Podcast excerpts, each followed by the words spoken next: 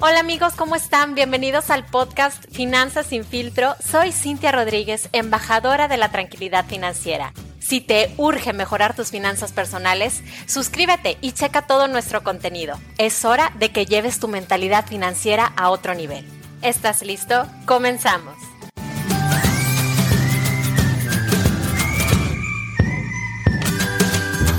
Hola, ¿cómo están? Bienvenidos al podcast de Finanzas sin filtro. Soy Cintia Rodríguez y el día de hoy vamos a hacer una dinámica muy diferente. Ustedes saben que mi podcast es 10 minutitos, muy rapidito, todo concreto, pero eh, surgió una oportunidad de entrevistar a Carlos Muñoz. Y muchos de ustedes lo conocen, para los que no, como quiero, ahorita vamos a platicar quién es Carlos Muñoz, pero la verdad es que él es un empresario que tiene mucha, mucha experiencia en temas de finanzas, en temas de emprendimiento, en temas de bienes raíces y en crecimiento personal. Entonces, la verdad es que él nos puede aportar muchísimo. Como ustedes saben, yo me dedico al tema de seguros, entonces mi conocimiento en el área de finanzas también sigue estando bastante limitado y hay que escuchar a otras personas expertas que también puedan compartir sus puntos de vista para que ustedes puedan aprender y para que yo también pueda aprender todavía mucho más. Así que le doy la bienvenida a Carlos, ¿cómo estás? Muy bien, muy bien, extraordinario, con ganas de echar cotorreo aquí, tranquilo. Este, no sé por dónde quieras empezar. Primero me gustaría sí que nada más nos dijeras como qué tipos de negocios manejas para que la gente sepa como en dónde tienes expertise. Ok. Actualmente dirijo cinco organizaciones diferentes. La primera organización que empezó que fue 4S, que es una empresa que se dedica a hacer consultoría para planeación de proyectos inmobiliarios. Cuando tú ves un edificio, la gente no se da cuenta de todo lo que hay atrás, ¿no?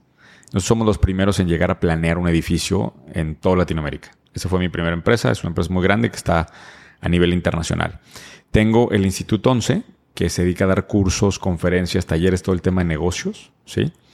Tengo eh, una empresa que se llama Dinevo, que está enfocada en el mundo cripto y Web3, que es un tema también bien interesante para el tema de finanzas.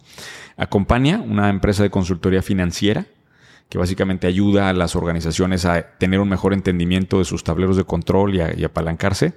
Y la última, que es la apuesta, digamos, para de largo plazo, es Cero a la Derecha, que es una fintech que pretende hacer crowdfunding para compra de tierra y activos inmobiliarios. Excelente. Entonces, pues un poquito, un poquito divertida mi vida entre, entre cinco Muy diversificado, pues qué padre. Yo creo que, y ahorita vamos a hablar de eso, de tener diferentes eh, fuentes de ingreso de cosas que te apasionan. Pues es una de las cosas que te da estabilidad financiera y que lo que estás buscando es pues tener como esta tranquilidad a futuro. A ver, yo creo que todos los que tenemos negocio, es más, déjate negocio, cualquier cosa. Pasamos por, por fases, por rachas. Hay momentos muy buenos y hay momentos muy malos y es parte del drama natural de la vida. Claro. El drama natural de necesitas emoción de, ay, ahí viene, ahí vamos hacia abajo. Ahí vamos. Entonces, en la medida en que más, pues tú lo dices, más fuentes de ingreso tienes, pues baja una y sube la otra y, y entonces empiezas a hacer eso. La clave, o sea, creo que esto es muy intuitivo y cualquier persona te lo dice. El problema de por qué no se puede hacer es porque tener un equipo de liderazgo que pueda manejar eso sin que tú estés ahí, es donde se, vuelve un reto importante. Totalmente. O sea, y es un, y es un tema de, del equipo, ¿no? del equipo correcto. Definitivamente. Oye, bueno, mira, este podcast a mí me gustaría como enfocarlo en las nuevas generaciones. Ok. Nosotros ya no somos tan nueva generación, ¿verdad? Pero también en nosotros, en los millennials, pero sobre todo en los centennials que como que andan medio perdidos en el tema de finanzas y la pandemia y la falta de trabajo y ya sabes, todos los problemas que inundan a la generación, como que sí. Y la recesión que viene este año. Claro, no, y lo que falta, y lo que falta, como que sí les ha pegado mucho y pues se tienen que preparar ante lo que viene, como Me encanta. ¿Sale? Primero me gustaría empezar con el tema de que ya a lo mejor estará muy, muy abordado, pero con el tema de la mentalidad. La mentalidad acerca del dinero y las ideas que trae la gente, porque yo publico de repente si el dinero te hace feliz o no te hace feliz, o si compra la felicidad o no la compra, para ver qué piensa la gente. Y hay un montonal de gente que de verdad piensa que el dinero no compra la felicidad o que el dinero no es la felicidad y te dicen mil cosas por las cuales no. Creo que hay un, a ver, esto está muy estudiado. Hay un reporte de Harvard que se hizo hace unos años que debajo de 75 mil dólares al año era el dato que sacaban. Más dinero equivale a más felicidad. Debajo de 75 mil. Llega un momento en donde llegas a, vamos a decir, 100 mil dólares anuales de ingreso, en donde quizá ya no es el principal generador de felicidad. Exacto. Pero déjame eh, corregir un poco, porque lo que yo les insisto a las nuevas generaciones es que lo que deben de perseguir es la libertad. Y la libertad solamente te la dan los negocios. Mira, ayer justamente me estaba mensajeando con una persona muy joven así, que me decía, Carlos, es que ayúdame, trabajo, me lo traen súper, este, pues esclavizado en su trabajo. Trabaja de que de 9 de la mañana a 8 y media de la noche, me dice, no me dejan salir. Le, lo invitaba yo, le dije, oye, vente porque vamos a tener un bootcamp, aquí tenemos una sesión donde lo, lo puedo invitar. Me dijo, no me puedo salir porque mi jefe no me deja. O sea, yo me pongo a pensar cuánta gente está viviendo esa esclavitud. Mucha. Que dices, wow. Entonces, el dinero lo que hace es que te compra la posibilidad de que hagas lo que quieras con tu tiempo.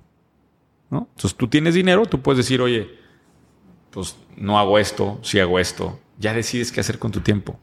Es lo más bonito de todo. Exacto. Y entonces, cuando entiendes eso, que eso toma mucho tiempo madurar el, paladar de esto, cuando entiendes esto te das cuenta que lo más valioso es que tú decides qué hacer con tu tiempo. Yo creo hoy que, que la red con la que creces influye mucho en tu capacidad mental, que ahorita hablabas de una cosa, decías, es que la mentalidad para enfrentar el negocio, a ver, sí, pero nada más dejar una cosa clara. Este, si a ti eh, el día de mañana se te borra todo el dinero, vamos a decir que te quitan absolutamente todo el dinero y no tienes ni un solo centavo en tu cuenta bancaria, y te quitan tus carros y lo que tú quieras, tienes a alguien de tu familia o a alguien de tus amigos que puede ser una llamada telefónica y que te pueden dar 20 mil pesos así, sin preguntarte nada, para que sobrevivas, sí o no. Sí, claro. Ok. Por cierto, etiqueten a su amigo que les va a prestar los 20 mil pesos cuando suceda. Regalar. Sí, que les va a regalar esos 20 mil pesos cuando suceda. ¿Qué pasa? Que hay gente que simplemente por el lugar donde nació no tiene eso. Me queda claro. La mayoría de la gente. Y entonces, la. O sea, nosotros podemos dar brincos más agresivos, podemos hacer en los negocios, podemos tomar más riesgos porque te sientes cómodo con esa red abajo. Y justamente creo que el arte de las finanzas personales es crear esa red cuando tu propio background, con tu propio lugar donde creciste, con tu propio pasado no te la dio. Voy a repetir eso porque esto es importantísimo. El arte de las finanzas personales es crear esa red de protección, de caídas, cuando tu propio pasado no te la dio. Entonces, eh, para mí, si eres chavo y no creciste en las circunstancias correctas, tienes que trabajar un poco más en tú tejer esa propia red. Y eso se logra cuando tienes el arte de las finanzas personales. Entrando como ya esa parte de la red y de, del arte de las finanzas personales, uh -huh. que muchas personas eh, yo creo que piensan que a lo mejor no es un tema que se les da. ¿No? Como que es un mito que se te tiene que dar el tema de las finanzas. A mí me gustaría también tocar un poquito el tema de tú qué opinas en, por ejemplo, un chavito que apenas va empezando a trabajar. O sea, ¿cómo debe de organizar este chavito su sueldo? ¿En qué debería de gastar? ¿En qué no debería de desviarse? Que escuché una palabra y ya todo lo demás lo escuché como ruido. A ver. Sueldo. Híjole. Eh, porque un sueldo en Latinoamérica fijo sí. sueldo fijo en Latinoamérica, no te puede llevar un camino de libertad. Muy difícil. Yo creo que es la minoría de la gente a la que normalmente estamos dirigidos. ¿eh? Que no me escuchen. Que no te escuchen. Que yo no creo, me. Yo creo y que no me es. Yo creo que ese es el mercado que sí nos escuche. Que, que no me sigue. escuche. Yo les pido por favor, con mucho cariño, se los Que digo. ellos no te escuchen. Que no me tú. sigan. Que no me sigan y que, que, me dejen de seguir si lo hacen. Porque no es la persona a la que yo le hablo. Y, y por eso tengo tanto odio en las redes. Justamente por eso. Porque me salí del mercado al que yo le tengo que hablar. Yo tengo muy claro a quién le hablo. Mira, yo cuando crecía, mi papá me dijo una cosa, mira, yo no sé lo que vas a hacer, pero tú nunca vas a trabajar para nadie. Nunca. Y no, o sea, nunca en mi vida, Cintia, pensé en la posibilidad de tener un sueldo. Ok. Nunca.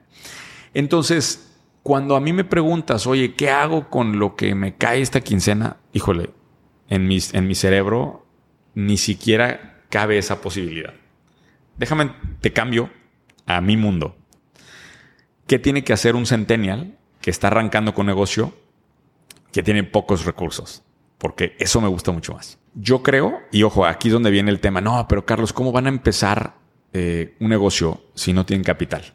Ese siempre es el tema. Es que no puede ser porque no hay capital. A ver, yo tampoco tenía capital cuando empecé. Tenía eh, hoy ya dijimos de Safety Net, la red esa que me cubría para aventar riesgos, pero no tenía capital. Y la puerta de entrada a los negocios sin capital son negocios de servicios de alto valor agregado. Tú estás en un negocio de servicios también. Es correcto. ¿No necesitaste capital para empezar? No. ¿Estás de acuerdo? Entonces, cualquier persona puede entrar y puede poner su negocio. Sí. Donde está la clave que muchos no entienden es que yo dije servicios, pero de alto valor agregado, no servicios nada más. Cuando tú tienes un servicio de alto valor agregado, tienes la capacidad de diferenciarte porque eres el único, eres el importante, eres tal. Y entonces se presta para tener negocios más interesantes. Pero bueno, independientemente de las cosas, alguien arranca y pone un negocio de servicios. Ese negocio de servicios empieza a generar una utilidad. Vamos a pensar que es un negocio rentable. Al rato podemos platicar más de eso, eh, de las diferentes modalidades de negocios, pero vamos a pensar que es un negocio rentable. El negocio rentable tiene una política de dividendos. Como estás tratando que crezca, le tienes que dejar dinerito al negocio, porque si no, no crece. Pero también tienes que comer tú. Entonces, si de plano estás en cero y necesitas dinero, vamos a fijar una política de dividendos inicial del 50%. Eso quiere decir que 50% de la utilidad la dejas en el negocio, 50% te la llevas a tu casa para comer. ¿Ok? Con ese 50% de utilidad, quiero que hagas una locura. Quiero que vivas con la menor cantidad de dinero posible y que te trates literalmente como pobre. Minimizar al máximo, al máximo tus gastos. Reducir todo lo que se pueda para vivir al mínimo. ¿Ok? Y luego aparte, vas a agarrar 10% y lo vas a despilfarrar. En lujos extremos, solamente con el 10%, luego me citan fuera de contexto, solamente con el 10%, pero date lujos que sean para ti lujos diferentes a lo que has vivido con el 10%. Entonces, de esta forma, vamos a mantener tu costo de vida bajo y al mismo tiempo le vamos a alimentar tu cerebro con esa chispa para que quiera ir por más. Esa combinación de esas dos cosas, con un crecimiento progresivo del negocio que vas a tener, te va a dar dos años de comer muy mal. Tragar mierda, digo. No sé si en tu podcast se puede hablar un poquito como es sin filtro, tú puedes ah, bueno, Es sin filtro. son dos años de tragar mierda a cambio de una vida de comer caviar. Ese es, ese es el juego. Esos dos años son mucho sufrir, pero después vienen otras épocas. Entonces, si yo estuviera arrancando en ese juego, arrancaría un negocio de servicios, buscaría servicios de alto valor agregado y con una política responsable de dividendos trataría un camino en donde poco a poco gradualmente voy manejando mi vida. El reto más difícil es que cuando estás chavo, la presión social se siente mucho más fuerte. La vida se divide en tres actos. ¿Ok? Yo acabo de transicionar a mi tercer acto. Entonces estoy, por eso me ves como nuevo. Eh, el primer acto de la vida es no eres importante. Todos nos sentimos inseguros cuando arrancamos en la vida. ¿Quién soy yo? No soy importante. Ese es el primer acto. Y ahí es en donde quieres pues, verte importante con carros, con ropa, con mugre. Después transicionas, te empieza a ir bien en la vida y transicionas a yo soy importante. Y ahí es en donde el ego empieza a apoderarse, ¿no? Eh, y el ego, y entonces yo, y empiezas y gastas y muestras y, y está chingón. Pero llega un momento en la vida en donde transicionas a ese, al tercer acto de la vida, que es, no es que yo sea importante, es que quiero contribuir con algo importante. Yo hago este podcast contigo y las colaboraciones que hago y el contenido que yo hago porque yo quiero contribuir a que más gente emprenda. Eso lo considero muy importante yo. Estás hablando ahorita de, que estás buscando que los chavos eh, emprendan, que yo considero que claro que es muy importante. No hay manera que trabajando para alguien más puedas tener y cumplir los sueños económicos que realmente te esperan, ¿no? Y, puedes que te, vivir, y que te exige una pareja sí, también. Puedes vivir, o sea, puedes sobrevivir, pero yo no creo que la mayoría de los chavos quiera sobrevivir. O sea, ellos quieren pues quieren tener una buena vida, claro, una vida de calidad. Y eso pues nada más se logra cuando tienes tu propio negocio y cuando como tú vas creciendo, ¿no? Y teniendo varios, varios ingresos en diferentes negocios. ¿Puedo hacer un paréntesis? Pero si quieres ser empleado y quieres vivir así y quieres tal, múdate a el primer mundo. Canadá, Europa, Estados Unidos. Ándale. Resuelto el tema. pero síguele. Ahí te va. Eh, hablando de, allá sí, pero aquí en México la mayoría de los emprendimientos fracasan. Y entonces, ay, yo siento que ahí es donde la gente como que se detiene y mete freno y dicen, espérate. Y no toda la gente sabe realmente las estadísticas de que más del 80% de los negocios fracasa. ¿Cómo le haces tú para que... ¿Y, sabes por qué? Porque somos culpables los dos, tú y yo, Cintia, de eso. Digo, ¿por qué?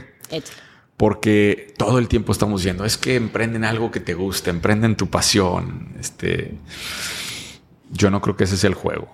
Este, yo creo que o sea, si me preguntas a mí, yo fui guiando mis emprendimientos por un olfato de mercado. Hoy hago lo que me apasiona, que son estas pláticas y conferencias y todo eso, porque tengo la libertad comprada para hacerlo. Y siento que equivocadamente, en el mundo de la motivación sobre todo, eh, entra esta, eh, es que sigue tu pasión. sí, nada más que de los 114 millones de mexicanos, ¿cuántos millones de mexicanos hay ahorita? 120 millones de mexicanos, 50 quieren ser futbolistas. Y entonces todas las pasiones están en el mismo lugar. Y luego a eso le agregas que nuestro cerebro está cableado lineal y localmente. Entonces, ¿qué es lo primero que quieres poner? Sales y pones un negocio y es una tiendita. Ahí está, rentas el local y estás emocionadísimo, ¿no? Abres la cortina ese día, no, esto va a reventar. Y no entra ni un cliente, ¿no? Grillos. Estamos en un momento en donde estamos transicionando hacia el metaverso y los negocios locales son infinitamente más difíciles de escalar que los negocios digitales. Y me he cansado de decirle eso a la gente. Pero la gente quiere tener su tienda de repostería bonita, que sus amigos puedan ir a verla. Quiere tener el restaurante donde puede invitar a su amigo para que se siente y diga, ay, qué bonito restaurante tienes, Carlos. Quieren ese sentido de aceptación social sujeto a un mundo de inseguridades que viven en su cabeza que les impide ver que las verdaderas oportunidades están en voltear a ver fenómenos globales y exponenciales. Ahí está el juego. Sí. Y si andan buscando una idea así, échense un clavo a mi podcast. ¿Dónde está la oportunidad? Ahí tenemos ya cuatro temporadas hay un montón de ideas. De hecho, voy a sacar libro de eso en agosto. Padre, súper padre. Y, justo hablando Pero me he enredado con un de estas cosas. No, me encanta. O sea, hablando de este tema nada más porque sí tengo una experiencia personal que sí me gustaría compartir para que quede claro que hay que buscar el dinero primero porque es lo que se necesita. Claro. Y después la pasión. O la pasión llega, te lo juro que llega. Ahí te va. La vas construyendo. Yo, fanática del boxeo, me encanta, me fascina. Del boxeo. Pero practicarlo. Practicarlo, yo veo, amo el canelo y así.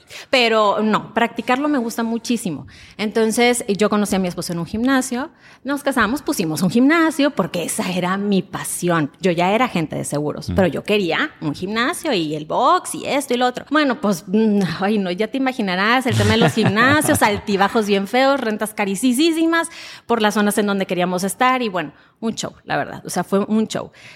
Tuve que entender literalmente que de eso no íbamos a comer, que de eso no íbamos a vivir. Y yo tenía una buena fuente de ingresos con un negocio de seguros que en ese momento a lo mejor todavía no me apasionaba tanto porque no no tenía el mercado, no sabía cómo dirigirme al mercado, hasta que dije, ya, ya no se puede, ya no se pudo, yo me embaracé y todo, dije, no menos con hijos, bocas que mantener, vámonos a lo que deja mi esposo, se salió, lo metí al tema de seguros, los dos en seguros, y la pasión llegó y encontré la manera de, de con las redes sociales, sí crecer mi negocio de manera más sencilla y no de manera tradicional. Y, y, la pasión llegó después. Digital, exponencial. Digital, exponencial. Entonces, Sin tanta bronca. Exacto. Oye, pero, pero, pero fíjate, ese recorrido que tú diste, yo creo que lo da más de la mitad de los emprendedores. O sea, es más, me encantaría tener una estadística de esto, pero es increíble la cantidad de gente que eso hace. Ponen algo físico, así, sí. una eso que dices gimnasio está perfecto, restaurante, también hay muchísima gente, tienda. Eh, eh, siempre hay algo porque su cabeza quiere decirles que tener un negocio es tener el local. De hecho, a mí me dicen, yo les pregunto, mucha gente dice que vendo humo. Y, el otro estaba platicando con estos cuatro. Me dice, ¿qué vendes humo? Porque ¿dónde está una tienda donde puedo ir a comprar? A ver.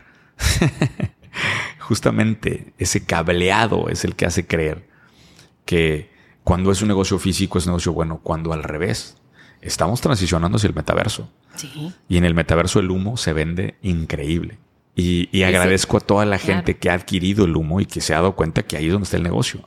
Y, y bueno, saludos a toda la gente que ve este podcast después. Y hay que aprovechar para ser los primeros, ¿no? Sí, sin duda. Para entrarle. Sin duda. Por eso estoy metido yo en el mundo web 3 y cripto, porque es lo que viene hacia adelante.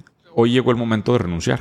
Lo he dicho un montón de veces. Párate, estás escuchando esto en el carro, detente, respira y ponle fecha en el calendario de cuando renuncias. Escucha lo que te estoy diciendo. Si estás escuchando esto y tienes un em-, empleo y has pensado, porque yo sé que muchos están felices ahí, y si estás feliz, dale. Pero si estabas pensando en emprender, esto quizás es un mensaje del más allá, que te está llegando en el preciso momento para que te detengas en donde estés, vayas a tu calendario y anotes cuál es la fecha. Y me mandes mensajes si quieres también. Y yo me voy a encargar de mandarte un mensajito de aliento para ese día. Nada más no pongas negocios locales, por favor. Nada más ahí no. ahí sí no te voy a ayudar. Oye, bueno, tocando este tema justo de las personas que quieren emprender, que ya les hablamos, les mandamos un mensaje ahí. No es tan fácil si no tienes un fondo de emergencia con el cual puedas tener esa libertad de decir, como tú decías, oye, necesito la libertad de tomar decisión. Este trabajo no me gusta, me negran, es horrible, perfecto, me salgo porque ya hice mis ahorros y con este dinero me alcanza para emprender y para vivir un tiempito. Correcto, seis meses. Seis meses. Entonces quiero tocar el tema de la importancia de ese fondo de emergencia. Siempre. El fondo de emergencia, nosotros, bueno, yo siempre lo he platicado como seis meses de supervivencia al mínimo, obviamente sin lujos, sí. pero son seis meses que te dan la tranquilidad de que no, o sea, el negocio va a ser difícil que sea rentable el día uno, ¿verdad? Entonces, con seis meses de, de oxígeno, ya puedes planear cosas interesantes y ya no estás con la presión encima. Exacto. Ese es, es todo. Por eso decía hace rato que el arte, de, el arte de las finanzas personales teje esa red, ¿verdad?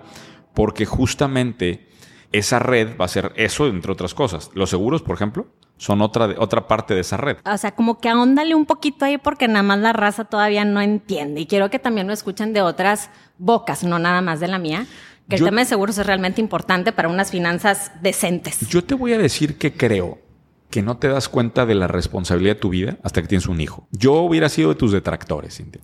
Sí. Me valía los seguros, ni me fijaba si los tenía al día, o sea, era irrelevantes hasta el día que nació mi primer hijo. El día que nació mi primer hijo, hace cuenta que ah, hubo un switch en mi cabeza, así, pero de la increíble. Y estas son, ¿te ha pasado cosas como vas madurando y, va cambiando el paladar, ¿no? Te dan un vaso de vino a los siete años y lo escupes y dices, ¿qué es esto? Qué asco. Luego agarras una buena copa de vino a los 40 años y dices, ay, wow, ¿no? este, y más si es en Valle de Guadalupe, este, allá con, con, un, con, una, con un buen paisaje atrás. Pero bueno, eso creo que pasa con los seguros. Cuando estás muy joven no entiendes ni para qué son ni nada. Y luego te das cuenta del nivel de responsabilidad que estás cargando en tus hombros y eso necesita respaldo. Claro. Ahora, ahorita acabo de tener una experiencia con una persona que trabaja conmigo, tipazo, en forma pero físicamente un deportista de alto rendimiento, pues ¿qué puede pasar? Soltero, joven, 20 años, no sé tal. En el proceso de hacer gimnasio, en un esfuerzo muy fuerte, se rompe los ligamentos del cuadríceps. Ouch. Y, o sea, una... Y ouch. Y, exacto. y es una cirugía compleja. Era una, era un... Y pues me mm, recibo la llamada, ¿no? Oye, Carlos, pues hospital, pero dije, ¿y tú seguro? No tengo.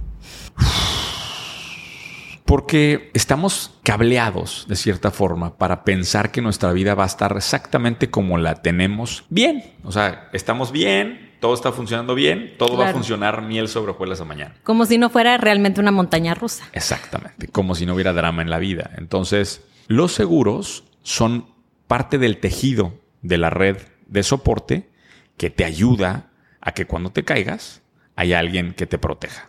Si tú tienes esos seis meses de línea de oxígeno y tienes los seguros bien, estás preparado para riesgos cada vez más grandes. Ahora, si le sigues agregando ahí a esa arte, si empiezas a hacer inversiones, cada vez esas inversiones cubren más de tus costos de vida y lo que va pasando es que te vuelves más agresivo al momento de tomar eh, apuestas. Si te fijas en las apuestas de los grandes empresarios, Siempre son negocios, por ejemplo, Elon Musk y estos negocios de vamos a ir a Marte. Pues quién sabe cuántos años va a tardar en ser rentable esa cosa. Pero pues ya sus apuestas pueden ser a, una década porque realmente todos los el, sistema de activos que tienen atrás ya te hace que te despreocupes de tu vida. Y yo creo que la mayor parte de quienes vivimos en Latinoamérica estamos más preocupados por pagar nuestra vida porque apenas estamos llegando al final del mes que volteando a ver hacia adelante. Y lo que se dan cuenta es que eso es un círculo vicioso. Si estás preocupado por pagar tu vida, no tienes tiempo de hacer más eh, movidas más riesgosas, más ambiciosas, y esas movidas más riesgosas, más ambiciosas, a su vez pagan más. Entonces, cuando entras en ese círculo virtuoso, empiezas a ser más agresivo en tus en lo que estás haciendo, más agresivo en la construcción de empresas, más agresivo en la construcción de retos, más agresivo en tus inversiones y es un círculo virtuoso que no para. Y ahorita dijiste, o sea, no puedes eh, invertir de manera tan fácil si estás pagando tu vida o lo que debes. Y ahí voy a entrar al tema de, de la gente que, que, es la mayoría de la gente, obviamente, que tiene deudas. O sea, ¿tú le recomendarías a un millennial o a un centennial endeudarse? Y si sí, ¿en qué? Si es factible caer en una deuda. Yo creo que hay deudas buenas y deudas malas. Sí. Si te vas a endeudar para adquirir un activo que va a generar ingresos, me gustan esas deudas. Muy bien. Muy poca gente sabe que en México puedes tener tres hipotecas. Eh, es el tope. En Estados Unidos puedes tener más. En México estamos limitados a tres hipotecas. Yo creo que todos deberíamos de tener las tres hipotecas al tope. Lo que te permiten. Obviamente por tus ingresos te limitan las cantidades y demás. Pero pues de ahí de entrada te estás apalancando con activos muy buenos. O sea, los activos inmobiliarios, lo bonito que tiene es que son muy fáciles para pedir deudas encima de ellos. Entonces tú agarras, compras terrenos, propiedades, o sea, departamentos, local, lo que sea. Aunque no tengas el dinero, lo haces a través del banco. Pero eso es un activo que va a tener plusvalía, que al final te va a ayudar a repagar esos, esos este, intereses y, eso, y ese valor del, del crédito. Eso es muy diferente al crédito de tarjetas de crédito, que es un crédito muy alto en tasa y que es crédito de consumo. O sea, lo, te lo reventaste para nada, para ego. Para que sepan cuánto es el la tasa de un crédito hipotecario contra la de una deuda personal. Pues mira, habría que definir bancos, pero yo creo que el día de hoy, y estamos en mayo del 22, quizá puedes tener un hipotecario en 14 y una tarjeta de crédito para los que van empezando a 40. Exacto. Y aparte, pues el de 14 puede generar podría estar generando ingresos, que me parece muy, muy saludable, o sea, te puede ser una fuente de ingresos, mientras que el de 40 no generó nada, más que unos tenisitos muy bonitos que traes puestos y se acabó. que se te van a echar en unos añitos.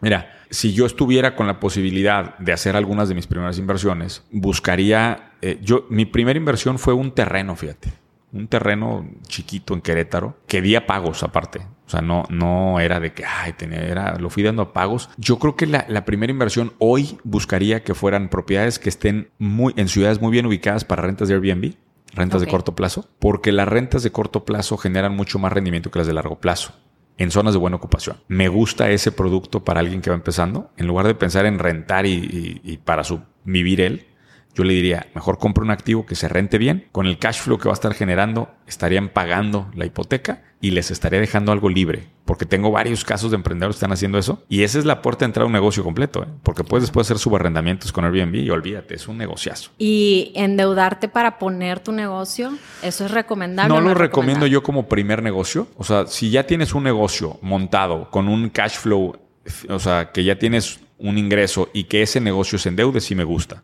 Pero si te estás endeudando para tu primer negocio no me gusta porque hay mucho riesgo y hay mucha inexperiencia. Yo prefiero que empiecen con servicio de alto valor agregado, que hagan algo de lana ahí y que después se cambien de negocio. Ok. Carlos, yo he escuchado que tú hablas acerca de una mentalidad de ingreso y como que te choca un poquito la mentalidad de, de ahorro, pero ahorro como gasta menos, gasta menos, gasta menos. En cierta parte la reducción de gastos sí no debería de ser como el objetivo, pero pudiera ser una estrategia muy rápida para poder acumular un y salir a lo mejor de, del punto de quiebre a, estar un poquito mejor financieramente. Pero la mentalidad de ingreso me interesa mucho porque siento que la, a la mayoría de las personas como que les falta esa mentalidad de, oye, ¿y por qué no gano más? ¿Y qué puedo hacer para ganar más? ¿Qué es lo que tú piensas de eso? Perdemos demasiado tiempo y los influencers que se dedican a finanzas personales pierden una cantidad brutal de tiempo en analizar, a ver, si esta marca de papel de, o sea, si esto, si gastas en este café o en nuestro café, o sea, yo me pongo a pensar que no están viendo el costo del tiempo que es hacer todo ese análisis. O sea, a mí en lo personal me parte el cerebro. Yo creo que cuando tienes negocio, otra vez, sí, sí, sí. cuando tienes negocio no hay techo de ingresos. Entonces, cuando tienes negocio, puedes irte a la ofensiva.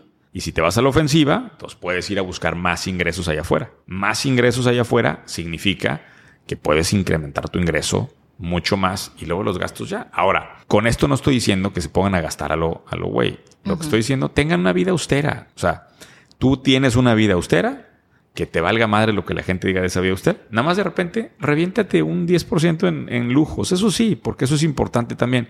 Pero tengan una vida austera y que les valga madre lo que la gente diga. E insisto, dos años de tragar mierda y va a cambiar el resto de tu vida. O sea, yo hoy lo veo pues con los ingresos que genera mi primer negocio 4S, pues vivo muy cómodo, pero en aquellos años no hubo lujo, no había carros, no había este, viajes, no había nada. Y la gente se olvida de eso, la gente dice, ah, es que Carlos, no. A ver, no tenía nada. O sea, me acuerdo de una vez, eh, de las primeras veces que caí en bancarrota. Está de hecho en el primer libro, en el de 11 mentiras, en el libro de 11 mentiras, perdón, y hablo de eso. O sea, yo fui a mi casa a Querétaro a básicamente decir, pues ya tronó mi negocio, ya este, estábamos en cero, en cero y con deudas de tarjetas. Entonces, no se lo sé a nadie eso, pero es parte del juego. Por ejemplo, a las personas que ya están buscando cómo hacer una inversión, o sea, personas que ya tienen su negocio, que ya tienen un buen capital, que como quiera pudiéramos pensar que es gente que sí tiene educación financiera porque pues corre un negocio, pero la verdad es que sí, o sea, aunque tengan un buen capital, hay mucha gente que no sabe hacer con ese dinero y es gente que lo tiene ahorrado en el banco. Sí, es un error terrible.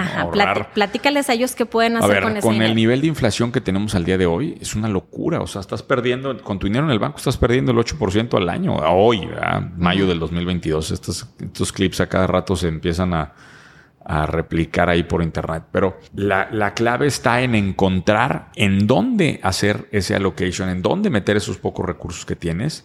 Y hay cuatro montañas del capital, yo le llamo. Esa es la manera como yo lo veo, ¿no? Sí. O sea, tú tienes dinero que ya te sobró, ya lo separaste de los gastos de tu vida, hay que meterlo en cuatro lados diferentes.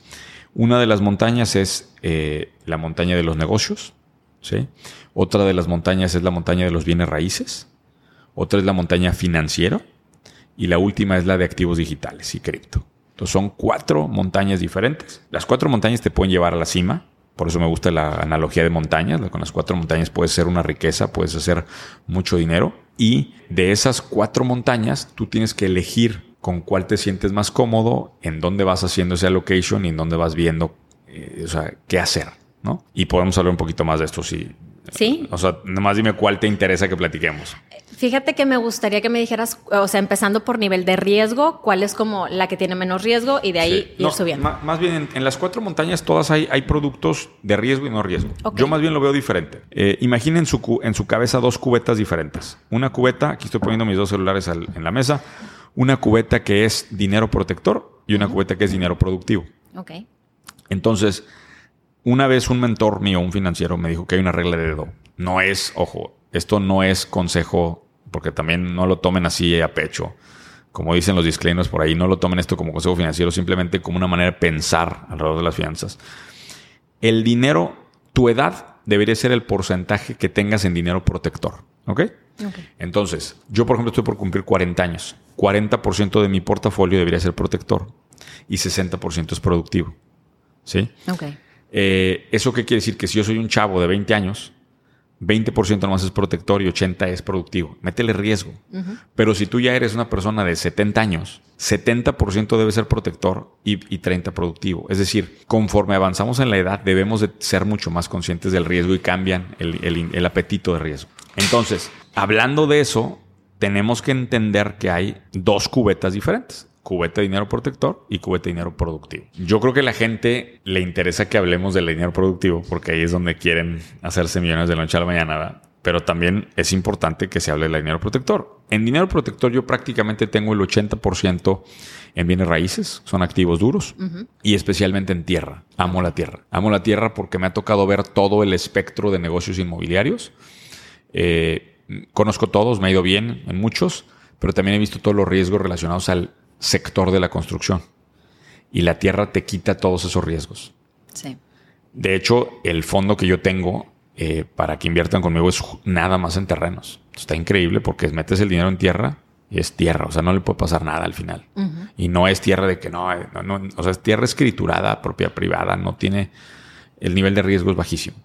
Entonces, mucha gente tiene en dinero protector otros vehículos, pero que son menos rentables. A mí la tierra me demuestra ser un activo súper duro, un activo muy seguro y que como quiera me genera rendimientos bonitos en ese portafolio. En el, dinero, en el portafolio dinero productivo, lo que la gente quiere es saber cómo le hace para sacar más lana. Porque, ojo, y ahí es en donde entra el tema de riesgo. Hablando de dinero productivo, vas a entrar a mucho riesgo. ¿Eso qué quiere decir? Que estás entendiendo de entrada que, ok, me voy a meter en un sector en donde puedo ganar más, pero pues ah, también hay una opción así. En ese sector me gusta, eh, hago algo de real estate apalancado, o sea, hago desarrollo inmobiliario, que es con mucha deuda, que tener mucho cuidado con ese. Ahorita estamos haciendo un edificio en Mazatlán. Me gusta también el, sector cripto. Okay. Estoy muy metido en cripto, muy, muy metido a través de la empresa de Inevo. Me encanta lo que está pasando en el sector. Creo que en, la próxima década va a ser la inversión más interesante. Y eh, en el tema financiero, me gusta cuando logras entrar eh, antes de que lleguen las acciones a la bolsa. Hay una figura que se llama pre-IPO, eh, una figura poco conocida, en donde te permiten comprar acciones antes de que lleguen a la bolsa, pero hay empresas muy sólidas. Ese eh, formato me gusta porque pues ya estás invirtiendo en casos de negocio que son extraordinarios, unicornios, básicamente. Entonces, pues es un poquito de lo que estoy haciendo en todos. Y las inversiones a riesgo, nada más para clarificar un poco, porque ya ves que los chavos es de que rico rápido, ¿no? Es como el sueño guajiro de cualquiera, hacerme rico rápido. Pueden caer en muchas estafas, o sea, sobre todo si no tienes una cultura eh, de, de finanzas, de inversiones, pues puedes caer muy rápido en las estafas de rico rápido. ¿Cuánto tiempo ese dinero productivo, en cuánto tiempo tiempo puedo esperar? No, es que es que, me dé. Eh, la pregunta esa es, es difícil, Cintia, porque no es tanto un tiempo. Yo más bien creo que para mí dinero productivo yo lo veo en múltiplos, ¿no? Ok. Eh, o sea, cuando estoy hablando de dinero protector, un 15, 20% de rendimiento me gusta porque sé que son activos duros y que no estoy poniendo nada de riesgo a mi, a mi dinero. Pero cuando es dinero productivo, quiero múltiplos. O sea, quiero agarrar y decir, se multiplicó mi lana por 2X, 3X, 4X. Eh, el año pasado, el cripto me dio 6X. Es una locura. Una locura. Este año no ha sido igual. Eh, con estrategia DeFi que tenemos ahorita, yo creo que probablemente llega a un 2X en el año. Vamos a ver. El real estate apalancado, muy apalancado, te puede llevar a un 2X, 3X. 3X si te fuiste súper riesgo. Pero son, o sea, lo que tienes que estar buscando es volverte experto muy experto en una de estas áreas para que puedas realmente sacar múltiplos grandes. Porque los múltiplos grandes son los que te van a construir riqueza en ese portafolio. Y ojo, así como me he hecho mis 3X, 6X, como menciono, también en un proyecto inmobiliario del que platico de repente, perdí, o sea, olvídate de 0X. De 0X aparte perdí ah. un dineral. Entonces, eso pasa con estas inversiones. Estás entrando a un juego en donde no nada más, o sea, puedes perder todo tu capital y hasta más. Que eso es lo que mucha gente sigue sin entender, ¿no? Creen que ya cuando tienes dinero, todas las inversiones, las de, dinero productivo pueden ser, pero esas te van a dar rendimientos muy chiquitos. Si la gente tiene aspiraciones de construir portafolios grandes, tiene que tomar riesgos grandes. Esos riesgos a veces pagan y a veces te, te pegan, a veces al otro lado. ¿Y, en cuánto tiempo se puede decir que tu mejor inversión te dio esos resultados? Mira, un proyecto inmobiliario lo puedes cerrar en tres años. Eh, una, te digo, esto de inversión cripto fue en seis meses, lo que nos dio el 6X. O sea, te digo que pues es muy, o sea, varía en cada montaña del capital. Hay hacks que tú tienes que hacer. Los, los pre-IPOs que tenemos acceso eh, normalmente son entre 6 y 18 meses antes de entrar a bolsa varía. Pero por ejemplo, ahorita viene una época difícil para la bolsa. Entonces, este año no creo que vaya a haber. Pues, lo que entramos ahorita vas a tener el IPO hasta dentro de 18 meses, 24 quizá. Todos los eh, horizontes de inversión normalmente son productos, insisto, entre 6 y 48 meses, vamos a decir. Pero lo importante que debe de pensar el inversionista es qué múltiplo me va a dar. Si me estoy metiendo en mucho riesgo, qué múltiplo me va a dar, porque pues vamos por todas. ¿Cómo encontrar, eh, qué puntos puede encontrar la gente para detectar que es una estafa? Algo en donde no se debería de meter. No, pues yo, creo que ese es un gran reto. Eh. Te vamos a dar un 10X y ahí va toda la raza. ¿Y cómo sabes en dónde no? Ese es, ese es un gran reto y creo que por eso vale la pena que se acerquen a las personas con las que confían, ¿no? Digo, yo tengo la fortuna de tener más de 500 inversionistas en mi fondo de tierra. Eh, mucha gente que confía en mí para esa parte. Y creo que lo que trato de proyectar en redes es justamente que aquí sigo, estoy trabajando, soy ordenado, aquí están mis empresas, mi disciplina, aquí está la familia, o sea, Soy un tipo que, que he construido esto paso a paso. Yo les digo, si algo les aparece así de la noche a la mañana y de la noche a la mañana todo es oro y brilla, tengan cuidado. Revisen bien quiénes son las personas atrás, que sean gente de confianza y analicen mucho más que la alternativa de inversión y los resultados. También analicen a la persona con la que están invirtiendo.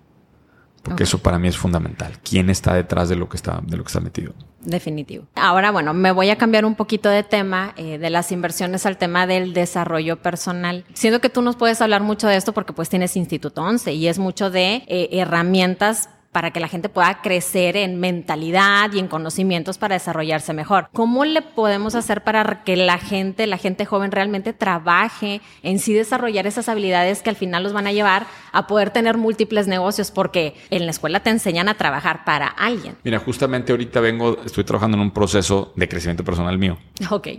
Con un tipo que se llama Aymar. Y me explicó una cosa que bien sencilla, pero que me parece bien interesante. Me dice, mira Carlos, tú estás aquí parado, yo soy el blanco y aquí está la otra persona.